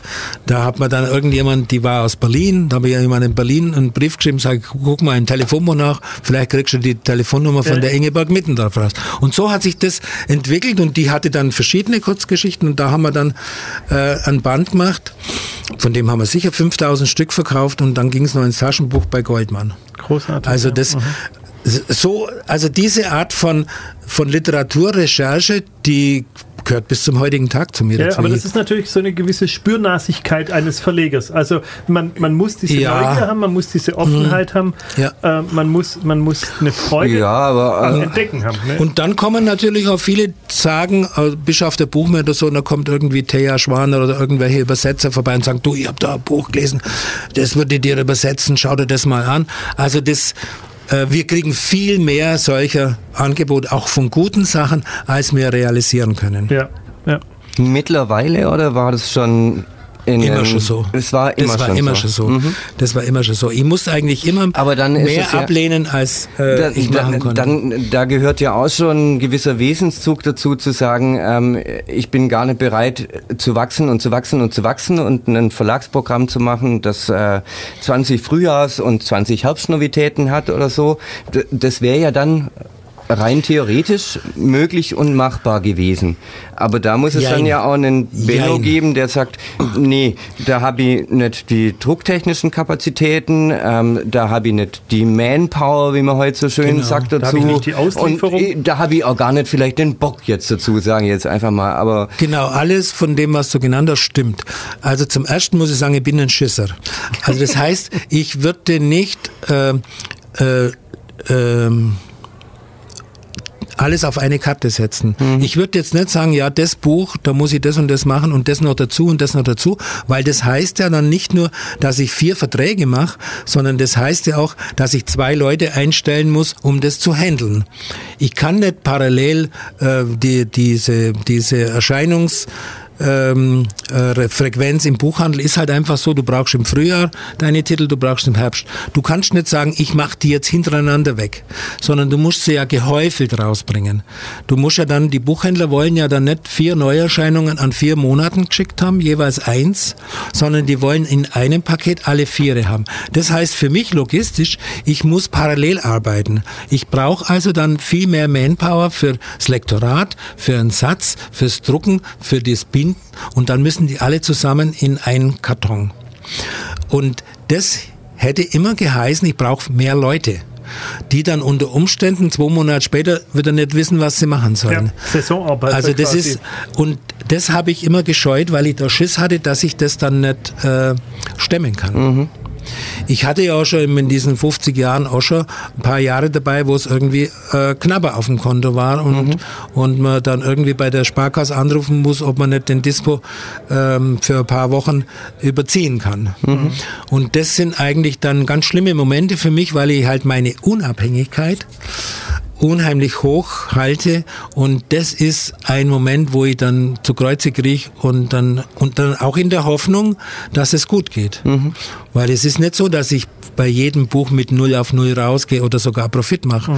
Das ist, äh, da bin ich ja der einzige Verlag. Es gibt halt immer Bücher, die werden akzeptiert und die funktionieren. Und dann gibt's auch Bücher, wo du sagst, die müssten eigentlich 32 Euro kosten. Und dann sagen die Verlagsvertreter, oh, die kann ich im Osten nie verkaufen. Mach das für 25 und dann machst du lieber statt Hardcover vielleicht eine Klappenbroschur oder da gibt es dann alle möglichen Kompromisse, die man vielleicht eingeht, nur damit man es überhaupt realisieren ja, kann. Ja. Unabhängigkeit ist ein wunderbares Stichwort, genau. weil unabhängig in gewisser Weise allemal ist unser Sender auch. Und ich bin jetzt so unabhängig und spiele mal Musik von einem Unabhängigen. Wer nicht von Beginn an von 20 Uhr unsere Sendung Freunde reden Tacheles gehört hat und später oder jetzt erst eingeschaltet hat, sei informiert. Wir haben heute hier live zu Gast aus Augsburg Benno Käsmeier anlässlich seines des, nicht seines Bestehens, sondern des Bestehens seines Verlages, Maro Verlages. 50 Jahre gibt es diesen großartigen und wie gerade so schön gesagt wurde, unabhängigen Verlages, der bis heute wie wir finden, tolle Bücher macht, weswegen wir ihn sehr gern eingeladen haben. Gerade eben übrigens haben wir gehört von Purple Mountains das Stück All My Happiness Is Gone, gesungen von einem unabhängigen Musiker, David Berman, der vor nicht mal zehn Tagen gestorben ist. Ich hab, konnte meinen Augen nicht trauen, als ich es im Internet gelesen habe. Ich kenne die Todesursache nicht, aber ähm, das nur am Rande. All My Happiness is Gone deutet vielleicht ein bisschen darauf hin, dass dieser, glaube ich, unter Depressionen leidende Musiker vielleicht auch freiwillig aus dem Leben gegangen ist. Anyway, ähm, darüber können wir heute nicht reden, sondern wir reden über den Maro Verlag, über die Bücher, die seit 50 Jahren in Augsburg erscheinen. Und der Christoph hat gerade noch, während die Musik lief, zu Benno gesagt, er hätte da noch ein paar Fragen zu klären. Ich bin gespannt. Oh ja, klar. ähm, also mich würde natürlich interessieren, also gerade vorhin hast du erzählt, dass es ähm, natürlich immer auch Engpässe, was die Verfügung von Kapital betrifft, gab. Das sind natürlich Engpässe, die dadurch entstehen, dass aus der Herbstkollektion, nenne ich es mal, ein paar Titel sich nicht so gut verkauft haben, wie ihr euch das oder du dir das gewünscht hättest und ähm, möglicherweise einfach ähm, alle wieder zurückkamen, sage ich jetzt einfach mal. Ähm, das war aber kein Fehler, dieses Buch zu veröffentlichen. Aber gab es denn mal was, wo du sagst, das war ein Fehler von mir, das hätte ich besser mal so nicht gemacht oder nicht in der Form oder anders oder am besten gar nicht. Gibt es irgendwas, wo du sagst, ach, daran denke ich gar nicht gern zurück und vielleicht belassen wir es auch besser dabei oder so? Nee, da muss ich jetzt eigentlich passen. Ich habe äh, sicher viele Bücher äh, gemacht, weil ich dem Autor einen Gefallen getan habe. Aber es war nie ein Buch dabei, wo ich sage, oh Gott, das hätte, das ist unmöglich oder so. Das war vielleicht nicht unbedingt mein Geschmack. Äh, und ich wollte dann, brauche ich jetzt keine Namen nennen, aber ich habe manche, manche Bücher eigentlich so halbherzig gemacht. Mhm. Aber die waren, die waren trotzdem im Verlagsprogramm ganz gut aufgehoben. Aber was, was du vorher noch gefragt hast wegen äh, finanziellem Risiko und so, ich habe ja ganz früh schon äh, nach dieser Vervielfältigungssenderzeit und nach dem Boom von Bukowski ja dann mich selbstständig gemacht im Sinne von Gewerbeanmeldung und und habe dann äh, im, in einem Studentenviertel in Augsburg eine Ladenwohnung gemietet und äh, mit, mit einem Mitarbeiter den Verlag gemacht. Das war in der Zeit, als wir eigentlich die höheren Auflagen hatten, das war überwiegend Bukowski und sozusagen keine eigenen Produktionsmittel aufstellen hätten können für 3000er Auflagen oder so. Das war vollkommen Quatsch, musste man im Großformat drucken. Ich habe aber damals, weil ich das eben gelernt hatte in der Zeit meines Studiums da in diesem dieser, in dieser Dissertationsdruckerei, habe natürlich ganz schnell eine Druckmaschine gekauft, auch für meinen eigenen Kram, Briefpapier und äh, Bestellzettel und äh, alles Mögliche. Und die, die war ganz billig, weil die kriegte ich aus der deutschen aus der Verwaltung der Deutschen Bundesbahn in München. Da so ein, ich kannte ja aus der Zeit, wo ich in der Druckerei gearbeitet habe, die ganzen Techniker und die ganzen Verkäufer von dem Maschinenzeug. Die ich dachte schon, ja. du sagst Deutsche Bundesbank und die hätten da was vergessen drin irgendwie so. von der Deutschen Bundesbank habe ich später mal eine Bandrolliermaschine gekauft. Da waren noch schon Schnipsel von 100 Markscheine unten drin. Das stimmt, ja, aber das war, die waren zu klein, um die, um die umzusetzen. Schade. Nee, die Bahnen, da habe ich dann eben schon angefangen, dann zu drucken und dann war praktisch auch wieder möglich, kleinere Auflagen zu machen, mhm. weil auf in DIN A4-Format, wenn du zu drucken anfängst, bist du eigentlich nur einigermaßen rentabel bis Auflagen von 500.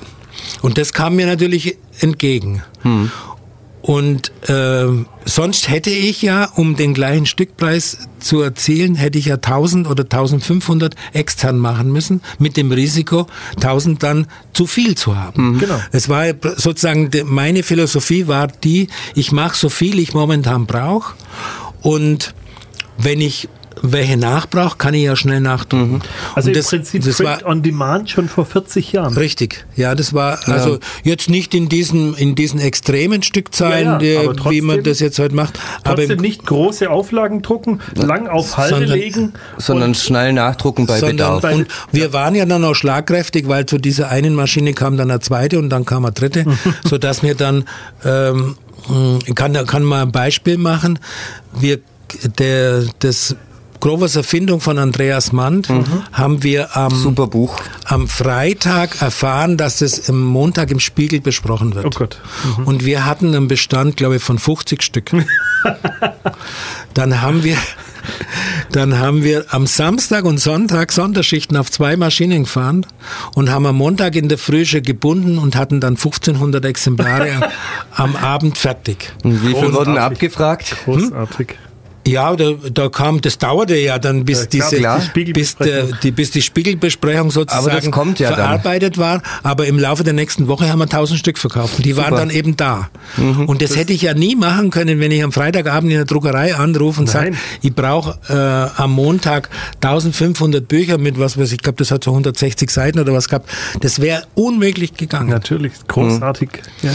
Deswegen und, Riesenvorteil, wenn du die Fertigung sozusagen bei im, dir vor genau Ort hast. Ich kann nicht nur, nicht nur den, äh, den Termin planen, ich kann auch die Qualität überprüfen. Ja. Ich muss nirgendwo hingehen und irgendwelche Farben abstimmen. Und dann hatten wir ja mit den Umschlägen das immer so gemacht, die waren äh, je nach Komplexität manchmal so, dass ich die nicht selber drucken konnte. Ich muss dazu sagen, dass in diesem DIN A4 Kleinaufsatz druckt du zum Beispiel keine ganzseitige Vollfläche drucken kannst. Mhm. Weil einfach die Abwicklung von diesen zwei Farbauftragswalzen, die haben gar nicht so viel Material gebracht. Es war immer flau. Mhm. Also musste ich da schon entweder zweimal drucken, was mit dem Passer schwierig war und auch mit dem Trocknen schwierig war. Dann habe ich oft beim Kollegen, der eine Heidelberger hatte, die Schwarzform, wenn das so Flächen waren, weil viele von Mara-Umschlägen haben ja schwarze Flächen im Hintergrund, dann habe ich die bei dem vordrucken lassen und habe dann die Farben noch selber mhm. drauf gedruckt. Also ich habe das so kombiniert, mhm. auch damit die Qualität stimmt. Und von den Umschlägen habe ich immer wesentlich mehr gedruckt, weil da war es dann eigentlich, vor allem wenn ich es dann komplett extern habe drucken lassen, da war dann 1000 mehr, war eigentlich kaum teurer, da war nur der Karton mhm. äh, teurer. Mhm. Aber das ist dann so, ob du dann 500 oder 1000 machen lässt auf einer größeren Maschine, da ist Macht vom, ist kaum ein Unterschied. Mhm. Und davon profitiere ich heute noch. Mhm. Also ich habe ja jetzt keine Offset-Druckerei mehr, sondern nur noch Digitaldruckmaschine, aber da kann ich die Schwarz-Weiß-Inhalte doch, sagen wir mal, relativ relativ qualitätskonform drucken und die Umschläge nehme ich aus dem Regal und dann geht es ans Binden und dann habe ich wieder Bücher. Mhm. Super. Also ein Konzept, das äh, 50 Jahre tatsächlich überdauert hat, äh, wovon wahrscheinlich äh, viele große Hersteller und Verleger eigentlich auch träumen würden, ne, dass sie sich so einer die sich, die sich ja selber so diesem ökonomischen Druck unterwerfen irgendwie, aber die stecken natürlich in dieser Buchhandelsmaschine drin und diese die dreht sich ja sowieso immer viel, viel, viel, viel schneller. Also das Rad ist ja irrsinnig schnell geworden und da wäre jetzt meine nächste Frage, die auf diese Geschwindigkeit, in der sich Buchhandel einfach dreht, äh, ein Stück weit passiert. Inwieweit haben sich denn also äh, Börsen, also auch der Stellenwert von äh, äh, der Frankfurter Messe Leipzig, wie haben sich denn die Stellenwerte von solchen Messen verschoben, also für dich als Verleger? Oder sind die nach, sagst du, die sind noch wichtig für mich, um Kontakte zu pflegen oder vielleicht auch zu knüpfen oder so? Aber ansonsten, ja, deine Meinung? Ja, ich bin ja schon 1970, also schon im, im, im ersten Jahr, wo es richtig losging, war ich schon auf der Buchmesse. Allerdings noch äh, mit zwei Kollegen an einem Stand. Mhm. Das man konnte, man konnte, ja, den kleinsten Stand, zwei auf zwei Meter, konnte ich mir mit zwei Kollegen teilen. Es mhm. war ein bisschen eng dann, aber wir hatten beide, hat also, wir hatten noch nicht so viel. Alle drei, wir hatten ja jeder nur drei oder vier Bücher. Ja. Da ging das schon noch. Äh, dann war ich, äh, glaube ich, 35 Jahre auf der Buchmesse.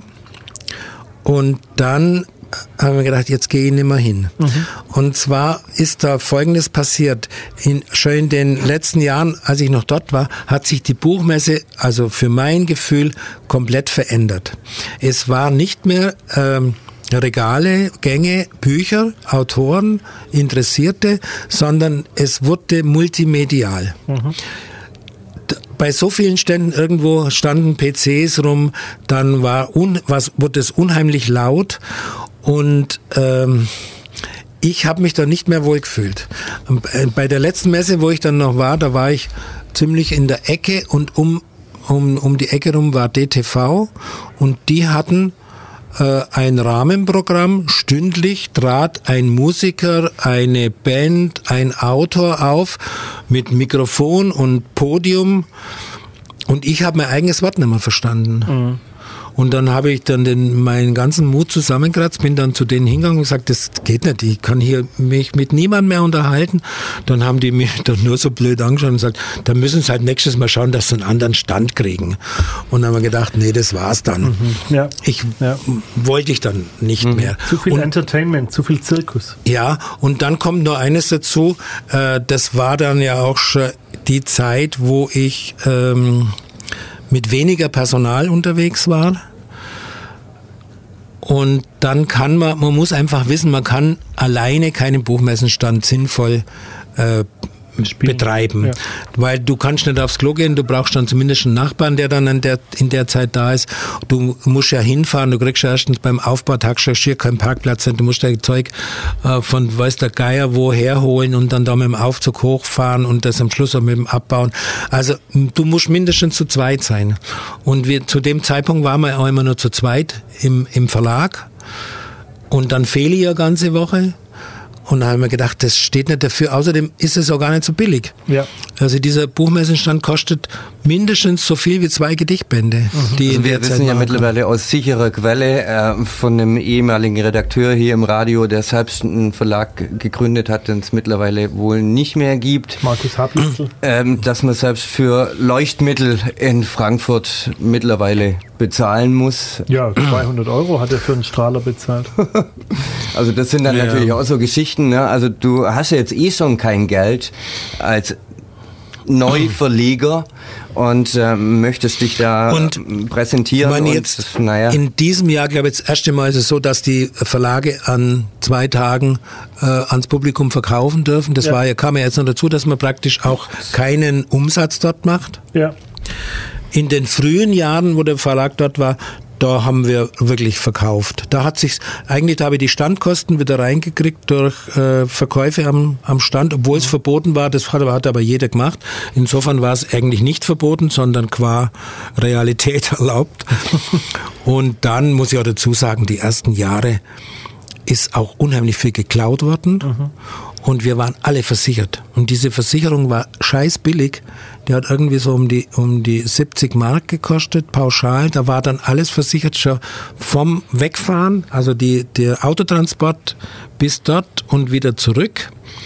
Und dann haben wir halt immer geschaut, was ist uns alles klaut worden. Sind wir am letzten Messetag zur Polizeiwache gegangen, da standen die dann alle. Trikont. da stand die ganze linke Szene, stand da Schlange Und hat Anzeige erstattet. Und hat Anzeige erstattet. Äh, wir hatten alle schon so Listen vorbereitet. Die hat die Polizei abgeheftet, die haben wir der Versicherung geschickt und da war der Stand wieder herin. Also das nur so. Man muss nur wissen, wie es geht. Ja, ja, das war aber auch irgendwie so eine, so eine ähm, antikapitalistische Aktion, Absolut, wo man, ja. wo man irgendwie so gesagt hat, wir lassen uns jetzt da zuerst das Geld aus der Tasche ziehen und wir wissen, wie es geht, dass wir es wieder zurückkriegen. Genau, und ihr habt sozusagen dann die Diebe unterstützt. Ja, es ist uns schon wirklich äh, manchmal äh, ziemlich geklaut worden. Ja, also, ja gut, aber das war ja, ja, ja. Das war aber ja wir haben da ein bisschen übertrieben. Ja, aber das war natürlich auch ein gewisser Sport, ja, ja der sich genau. da auch durchgesetzt hat, also auch unter Buchhändlerinnen. Das war schon tatsächlich so, dass man sich da abends ja auch seine Schätzchen gezeigt hat und guck mal, ich war da am Maro-Stand und Ne? Und wir haben halt den Herrn Käsmeier kurz mal abgelenkt und. Nur war das Buch weg. Zack, war das eine. Da kam Buch aber Jahre weg. später kamen dann exzessive Kontrollen und da war es dann auf einen Schlag vorbei. Ja. ja. Dann also so viel zum Thema Buchmesse. Ja, also ich, so viel zum Thema Buchmesse. Ich würde gern noch ähm, geschwind auf ein anderes Thema kommen. Und zwar vorhin ist mir der Name Sorrentino gefallen und Schreibheft und Norbert Wehr und mhm. dass es über diese ähm, Verbindung dann tatsächlich zu diesem Autor kam. Und ihr habt ja dann bei Maro ein paar Bücher von Gilbert Sorrentino veröffentlicht, wenn ich mich recht entsinne, auch mit einigem Erfolg und auch mit äh, Taschenbuchlizenzen, glaube ich. An Fischer ging, glaube ich, irgendwas. Mhm. Und Zweimal. Glaub, ja, und die, und die, mediale, mhm. die mediale Aufmerksamkeit war hoch, mhm. bis sehr hoch. Aber dann gab es ja ein bis dahin, glaube ich, als unübersetzbar geltendes Riesenmonsterbuch mhm. namens Mulligan Stew. Mhm. Und das wollte kein anderer machen und für euch und dich allein im Verlag war es auch nicht möglich. Da, ja. dann, dann, wurde ja aus der Taufe gehoben das Mulligan Stew Projekt. Ja, genau. Also Heute das würde man sagen Crowdfunding, oder? Ganz genau. Ja, äh, kann man so sagen. Aber es war so, also wir kamen auf den Sorrentino durch das Schreibheft äh, und daraufhin habe ich mir da die ersten äh, Bücher äh, besorgt über Agenturen. Der war ja beim Schweizer Agenten. Ja. Und ich muss sagen, ich war überfordert zu beurteilen, ob das gut oder schlecht ist. Ja. Also dieses Englisch ist einfach sowas von ähm, elaboriert. Das konnte ich, und, ja. konnte ich nicht einschätzen. Ja. Ich habe mich dann aber auf auf die verlassen, die das konnten, die das wussten. Also der, der Joachim Kalka, der das ja dann ja. übersetzt hat, der hat mir dann so eine Art Gutachten geschrieben und dann, dem vertraue ich. Ja. Abmeier hat auch zugeredet, dann gab es auch ein paar Leute, die äh, in, in Feuilletons hocken, die mir dazu geredet haben. Da gab es also schon Leute, die auch die amerikanische Szene beobachtet haben. Sorrentino hat ja auch eine ziemlich, eine ziemlich ähm, ähm, blumenreiche Geschichte. Der war mhm. ja dann mal Lektor in einem Verlag, die wirklich so, der als Underground-Verlag äh, galt. Äh, ich glaube, bei Grove Press war er mhm. mal. Also der war mir sehr, sehr sympathisch von seiner Biografie her. Das ja. kommt ja auch noch dann äh, fördernd hinzu. Und dann haben wir da die, die ersten Bände gemacht war dann auch gutes Publikumserfolg. Es waren, es waren jetzt keine Megaseller. Also das nee, war, nee. war so mehr so in der Gegend zwischen 1000 und 2000 Stück. Aber trotzdem Bücher, die, die äh, in eine gewisse... In den Feuilletons wurden die gehypt, das stimmt, ja. das stimmt schon. Ja. Und da war man dann, war ich auch sehr zufrieden, dass wir den entdeckt hatten und dass ja. wir den als einziger gemacht haben. Und dann äh, sind ja die Taschenbuchverlage, nachdem wir auch Lizenzen verkauft hatten, äh, die wollten Sorrentino machen und dann blieb sozusagen nur Mulligan Stew. Und das lag bei Fischer und bei Rowold. Und dann haben wir gesagt, naja gut, wenn die das machen, dann sollen sie es machen. Mhm. Aber beide haben dann abgelehnt. Keine also Füße gekriegt. Die haben dann irgendwie festgestellt, das ist nicht realisierbar für ihren Apparat. Mhm. Und dann lag es wieder bei uns. Dann habe ich das nochmal besprochen mit dem Lothar, der damals im, im Lektorat bei mir war. Dann haben wir gesagt, ja, das ist, das sind riesen, riesen das ist ja ziemlich umfangreich und es ist unheimlich komplex. Es deckt ja sämtliche literarischen Gattungen ab. Es ist ja Gedichtband, Krimi, wissenschaftliches Buch, Porno, Essay, Essay alles drin. Also, alles es ist, drin, ja, es genau. ist äh, und und die Story selber ist ja total absurd, ja. dass der, dass die literarische Figur, die der Autor ähm, entwickelt, sich gegen ihn selber richtet. Aber da brauche ich jetzt nicht weiter dazu erzählen. Auch tolles Coverbild. Dann, ja, genau. Und dann haben wir dann ähm, haben wir mit dem Agenten in der Schweiz vereinbart, dass wir die übliche Zeit von Vertragsabschluss bis zum Erscheinen des Buches ausdehnen können. Weil wir wussten, innerhalb von zwei Jahren schaffen wir das wird, nicht. Wird das nichts, ja. ja. Ja. Vor allem, weil auch äh, der Übersetzer sagte, er kann das nicht am Stück übersetzen. Er braucht Ruhepausen dazwischen. Das ist, äh, das zehrt ihn aus. Weil es eben kein üblicher Fließtext ist. Genau. Und er, er bittet darum, dass er das immer kapitelweise oder passagenweise macht und dann wieder einen Lohnauftrag nimmt und dann wieder, äh, weitermacht. wieder weitermacht. Also Pflicht und Kür. Genau. Und dann konnten wir mit ihm auch so einen Deal machen, dass wir ihm monatlich per Dauerauftrag immer 500 Mark überwiesen hatten. Mhm. Und dann war auch klar, dass, dass wir das nicht stemmen können. Ja dann habe ich, äh, wir haben einerseits ein, ein, ein, zum ersten und einzigen Male beim Literaturfonds einen Antrag gestellt, äh, ob wir dann Zuschuss kriegen, den haben wir auch bekommen. Mhm. Das hatte dann ungefähr die Übersetzungskosten abgedeckt. Dann ging es natürlich noch um Lizenz Klar. und Herstellung. Natürlich. Das war ja dann auch für uns irgendwie so komplex, dass das kein normales Paperback wird. 650 Seiten Buch. Das war dann irgendwie da, auch von, von der Satztechnik her war es ziemlich anspruchsvoll. Da musste man dann irgendwelche ähm, Tools kaufen, damit man diesen mathematischen Formelsatz da untergebracht haben. Mhm. Und dann hatte ich so die Idee, wir könnten ja ähm, eine Vorzugsausgabe machen.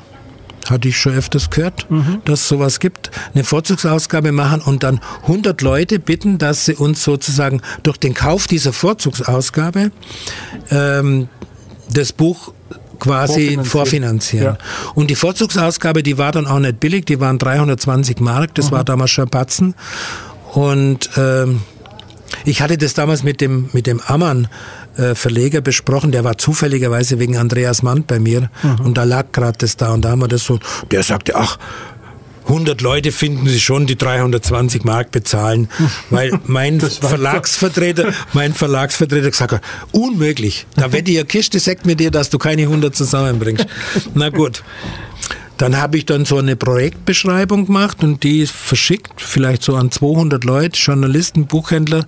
Und es hat sich dann irgendwie rumgeschaut. Innerhalb von 14 Tagen hatte ich diese 100 Checks über 320 Mark. Kiste Sekt Bis auf Kiste Sekt wurden die aber auch noch nicht gekriegt. Aber äh, bis auf zwei oder drei, die nicht bezahlt haben. Mhm. Die also gesagt haben, ja, ich will es haben und ja. ich zahle, wenn das Buch fertig ist. Die nicht bezahlt haben, die haben aber auch kein Buch gekriegt. Du wolltest gerade sagen, haben sie es gekriegt oder nicht? Nee, ja, haben ja. nicht gekriegt. Und dann haben so, wir, dann gab haben ja auch Unterstützer, die die ähm, Arbeitsleistung gespendet haben, oder? Nee, es oder, war oder Drucken oder, oder genau. Oder, wir haben mit allen Journalisten, die gesagt haben, ich bringe eine Rezension unter. Nee, nee, nee sowas nicht. So also das wäre das wäre mir jetzt nicht recht gewesen. Okay. Nee, wir haben aber alle, die an der Produktion beteiligt waren, haben wir sozusagen auf ein auf äh, runtergerechnet. Mhm. Also den, äh, den, das Satzbild hat ein Bekannter von mir gemacht, der hat nichts verlangt. Dann äh, die Rotrad Susanne Bern hat natürlich den Umschlag und dieses ganze Kram gemacht. Ohne, also an den Produktionskosten an den, runtergerechnet. Genau. Die okay. Druckerei hat einen Sonderpreis gemacht. Der Papierlieferant hat einen Sonderpreis gemacht. Wir mussten okay. ja für diese Menge dann auch äh, etliche Paletten Papier kaufen. Natürlich. Äh, dann die Buchbinderei hat mitgemacht. Die hat uns die Produktion der Vorzugsausgabe umsonst gemacht. Die hat also nur die normale Auflage äh, verrechnet. Also das waren, die kriegten praktisch auch eine nummerierte und von Autor, Übersetzer und Verleger signierte Ausgabe. Mhm. Die war dann auch in schwarzem Leder mit einer mit zwei Lesebändchen und mit zweifarbiger Prägung. Mhm. Mhm. Das war somit das war der, der Gag. Das war das Vorzügliche an der Vorzugsausgabe. Genau.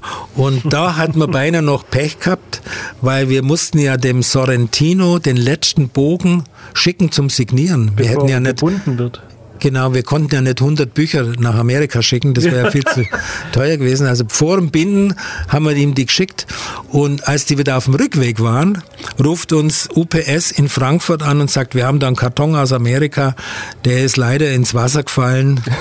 Jesus. Und äh, wir wissen jetzt nicht, äh, wir wollten Ihnen nur schon sagen, dass unsere Versicherung und so weiter. Oh Gott, oh Gott. Wir hatten ja dann mehr als 100 äh, gemacht für diesen Fall, weil wenn sich einer verschreibt, wo es was Nummern angeht und so weiter, wir hatten glaube ich 180 Stück von diesem letzten Bogen produziert. Der hatte ja auch einen, einen anderen Text äh, hinten drin. Mhm.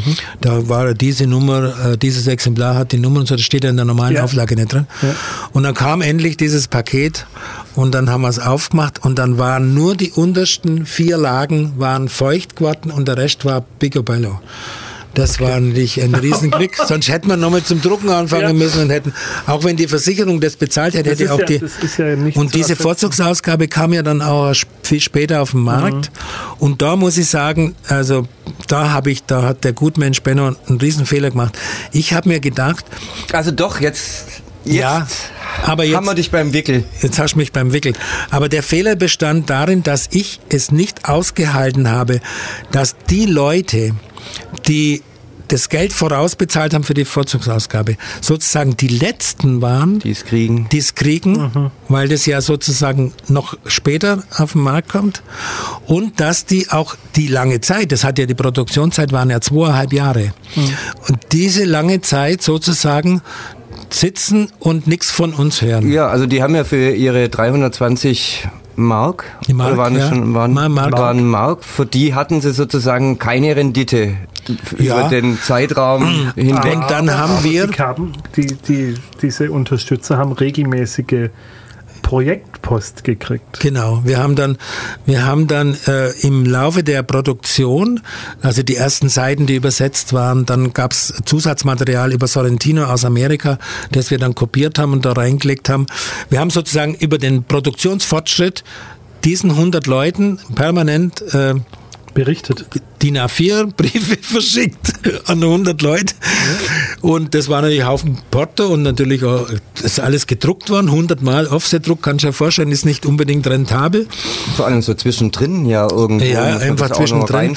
Und dann, als die, als die Bücher fertig waren, habe ich mir vom Buchbinder 100 Buchblocks geholt also die nicht in die Hardcover-Ausgabe und habe dann zu Hause einen neuen Umschlag gedruckt. Äh, der, der, hieß dann sozusagen Platzhalter-Exemplar. Das, das, das heißt, Exemplar, gell? Ja. ja, ja, das war dann Paperback für die Leute, die die Vorzugsausgabe geordert hatten, dass sie an der Stelle, wo dann später das, das Vorzugsausgabe, das Platzhalter-Exemplar und die waren dann auch schon nummeriert und jeder hat seine Nummer gehabt. Und diesen Aufwand, wenn ich dazu rechne, dann ging es gerade mit dem blauen Auge davon. Mhm. Und was man ja natürlich jetzt hätte erwarten können, dass die Taschenbuchverlage die den Sorrentino selber nicht machen wollten, weil ja. sie ihn nicht als nicht für übersetzbar gehalten haben und produktionstechnisch und und und.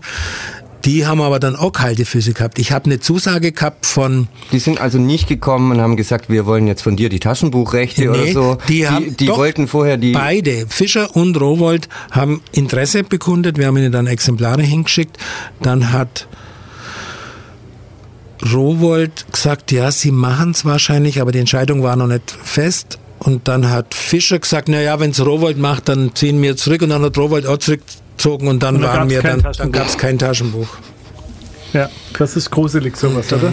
Ja, ja, also so viel halt zu renommierten Verlagshäusern, die sich vorher anscheißen und nicht trauen, irgendwie das Ding überhaupt in die Hand zu nehmen. Und dann macht es ein kleiner Verleger in Augsburg aber wir haben Besprechungen gekriegt. Ich habe noch nie für ein Buch so positive und so große Besprechungen gekriegt. Ja. Das war in der Süddeutschen, in der Zeit, in der Stuttgarter Zeitung, in der FAZ, zum Teil halbseitige. Zum, bitte? Wahrscheinlich auch in der NZZ. Das weiß ich gar nicht mehr, aber Über auf jeden Fall. Ammann. Ach so, das weiß ich nicht. auf jeden Fall war die Presseresonanz war sehr gut und wir haben ja 2000 gedruckt und wir haben 1100 verkauft. Und dann war wirklich wie wenn jemand Rollladen runterlässt, kein Stück mehr. Und jetzt liegen noch 900 in Augsburg. Ja, die habe ich dann 2001 verramscht. Das war richtig. Da habe ich dann wenigstens Ökonomisch ein bisschen sinnvoll ja. wahrscheinlich. Ja. ja. Okay, wir haben noch eine Viertelstunde. Ich würde sagen, wir machen noch mal Musik. Am mhm. besten noch mal von der CD, die Benno Käsmeier mitgebracht hat. Stills and Collins heißt die Platte, beziehungsweise heißen die beiden Musiker. Die Platte heißt Everybody Knows. Und wir spielen den Titeltrack Everybody Knows, bevor wir dann in unsere Schlussrunde gehen. Ja, Freunde reden Tacheles geht in die Schlusskonferenz sozusagen.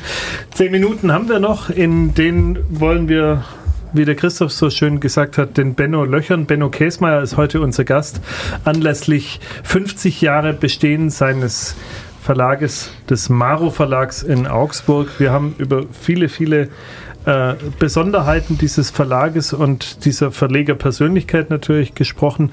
Was ich noch super neugierig äh, gerne erfahren wollte, gibt es ein Buch, Benno, das du gern gemacht hättest, aber ein anderer Verlag gemacht hat? Ja. Mhm. Und zwar äh, das Blütenstaubzimmer von Zoe Jenny. Das hat der Herr Ammann gemacht. Nee, das, nee, hat, das hat der Herr Chef, Umfeld gemacht, oder? Äh, war das FVA, oder? Ja, die Frankfurter, Frankfurter Verlagsanstalt. Ja. Und zwar Und war weil, das. Weil, warum? Ja, äh, das war ein, ähm, ein Organisationsproblem bei Maro. Ich habe das Manuskript bekommen von der Zoe und hab's dem Lothar auf den Stapel gelegt. Deinem Lektor? Meinem Lektor. Und der hat den Stapel wachsen lassen. Und irgendwann ruft mich der Matthias Jenny, den ich ja äh, gut kannte, der Vater, von dem habe ich ja in den 70er Jahren auch mal ein Buch gemacht. Und für, dem sein, für seinen Verlag haben wir auch viel gedruckt, also wir waren laufend in Kontakt. Der mhm. hat ja immer den Nachtmaschine äh, Verlag weitergeführt, der hat ja auch Fauser verlegt und, mhm. und Blog und die ganzen, ganzen Freaks da. Cut-Up-Techniker. Genau. Und der ruft mir an und sagt, du, was ist die, meine Tochter hat euch doch ein Manuskript geschickt. Äh, ich habe ja das keine Antwort gekriegt. Die, die, steht neben mir und sagt, was ist los? Und sage mhm. Moment, ich rufe die gleich zurück. Sage ich zum Lothar, äh, da muss ein Manuskript kommen sein aus der Schweiz, schau mal her. Sagte, ja, ja, ja, ja, ja, da ist es. und, und dann sage ich, ja, das nehme ich heute Abend mit heim. Das lese ich. Ich habe das am Abend gelesen, ich war sowas von begeistert. Also wirklich ein fantastisches Buch. Bin am nächsten Tag ins Geschäft, habe ähm, das mit dem Lothar besprochen. Da war, glaube ich, sogar Mario Max auch noch bei mir. Und dann haben wir gesagt, das machen wir. Dann habe ich gesagt, ja, okay, ich rufe die dann heute Abend nach sechs, das ist billiger. ich rufe die dann an, sag, wir machen's. Ich rufe sie an. Und dann sagt sie, ja, das ist jetzt ganz blöd. Ich fahre jetzt morgen früh nach Frankfurt zur Vertragsunterzeichnung, weil die die haben jetzt, ich habe da sofort Zahlen auch genannt. Ich habe 5000 Mark Vorschuss geboten und so, weil das, das spiele ich auf jeden Fall wieder rein. Das ist, das wurde ja auch ein Riesenerfolg. Das wurde ja ein Riesenerfolg. Das wurde dann auch auf der Buchmesse da vom, vom ZDF kriegte das Aspekte Literaturpreis, Aspekte Literaturpreis. Ja. Und die war damals, glaube ich, 23 oder so. Ja, ja, ganz, ganz. Äh, mich hat das auch äh, sehr berührt, weil ich ihre Geschichte, ihre Kindheitsgeschichte von ihrem Vater kannte. Ja. Und sie hat das ja praktisch da zu Papier ja. gebracht, ja. die Probleme mit ihrer Mutter und mit, ähm, mit den Eltern und wie sie da so aufgewachsen ist.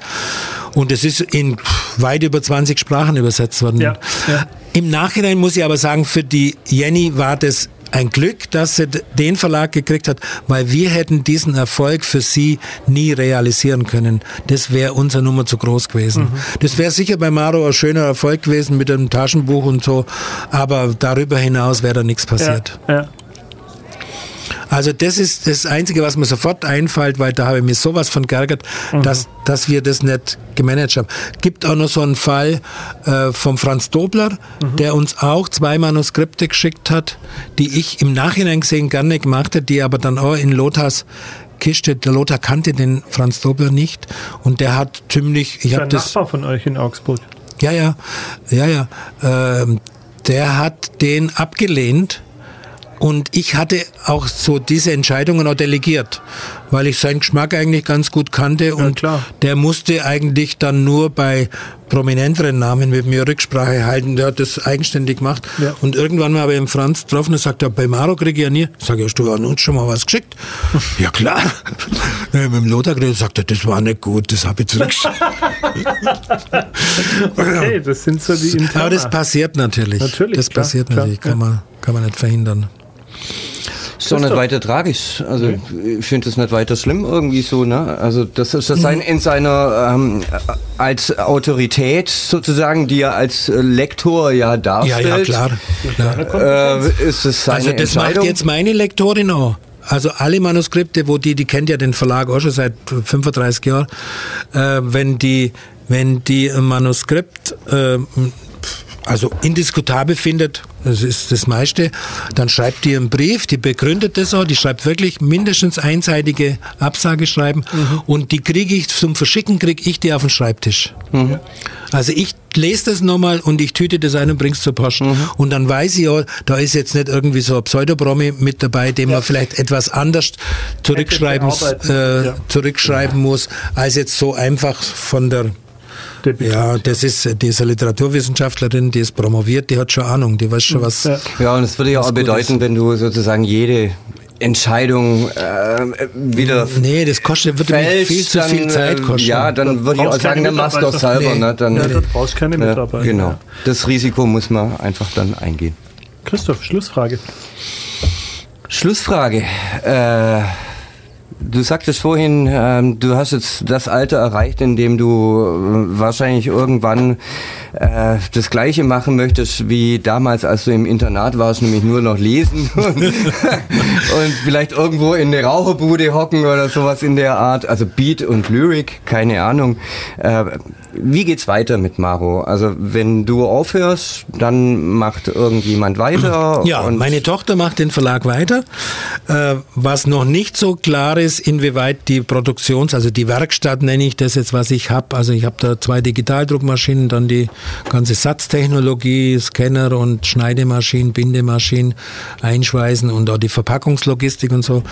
Ähm, das muss man dann überdenken, ob man das äh, nicht jemand delegieren kann, weil das ist nicht unbedingt ein Fulltime-Job, wenn, wenn das äh, inhaltliche delegiert ist, also wenn das meine Tochter weitermacht. Mhm. Die hat ja zwei Diplome, die ist Typografin und, und die Designerin, die kann das, die ist jetzt in Berlin, also wir haben jetzt in Berlin quasi eine Filiale, also die hat, äh, die ist Büro, nee, nee, die, die hat Nein, wirklich Spaß. ein Atelier, die ja. hat wirklich ein Atelier, äh, wo Mara Verlag außen drauf steht und äh, also die Miete zahlt Maro und das ist sozusagen Teil ihres Honorars, was sie von mir kriegt. Und die hat ein gutes Gefühl, die ist als Lektorin auch sehr, sehr genau, fast zu genau.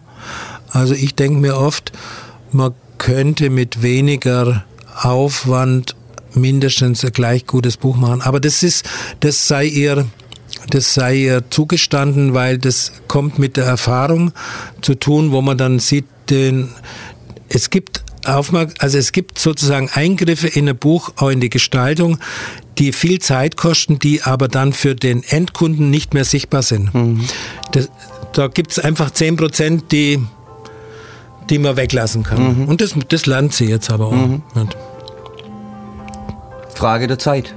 Ja, gut. Frage der Zeit. Wir wissen, dass es mit Maro auf jeden Fall weitergeht. Wird, was uns sehr freut. Das ist äh, ja. auf jeden Fall mal heute Abend schon mal die gute Botschaft. Ganz genau. Ja, und für mich ist das natürlich auch ganz wichtig, dass ich nicht mit 71 zu Hause auf der Terrasse hocke und nicht weiß, was ich machen soll. Ja. Für mich ist das sozusagen wichtig, dass ich da um Zähne aufschlage, ich habe meine Kontakte, ich habe was zu tun und, und äh, es gibt, es passiert ja immer laufend irgendwas. Natürlich. Das ist, ist in dieser Branche immer, wunderbar. Ja. Das ist wunderbar. Okay. Wir sind Super. in 50 Sekunden durch mit Also ich fand, Sendung. das war ein großartiges Gespräch mit Benno Käsmeier, dem Verleger des Maro Verlages aus Augsburg. Hat wahnsinnig viel Spaß gemacht. Ähm, viel, wir könnten noch geboten. ewig weiter ratschen, aber unsere zwei Stunden sind vorbei. In 14 Tagen gibt es uns wieder. Freunde, Vielen Dank, Benno, fürs Kommen. Gerne. Es war uns eine große Freude und Ehre, dich hier zu haben und so viel zu erfahren und diese Bereitwilligkeit hierher zu fahren und uns wirklich auf jede Frage eine Antwort zu bieten und zu geben, war toll. Herzlichen Dank. Wir hoffen natürlich, dass unsere Hörerinnen und Hörer auch ihre äh, Erbauung hatten und ihre Freude daran. Und wie der Christoph schon sagt, wir hören uns wieder in 14 Tagen. Dann wieder Freunde reden Tacheles sozusagen im Standardformat. Bis dahin, macht's Tschüss. gut, ein schönes Wochenende. Tschüss.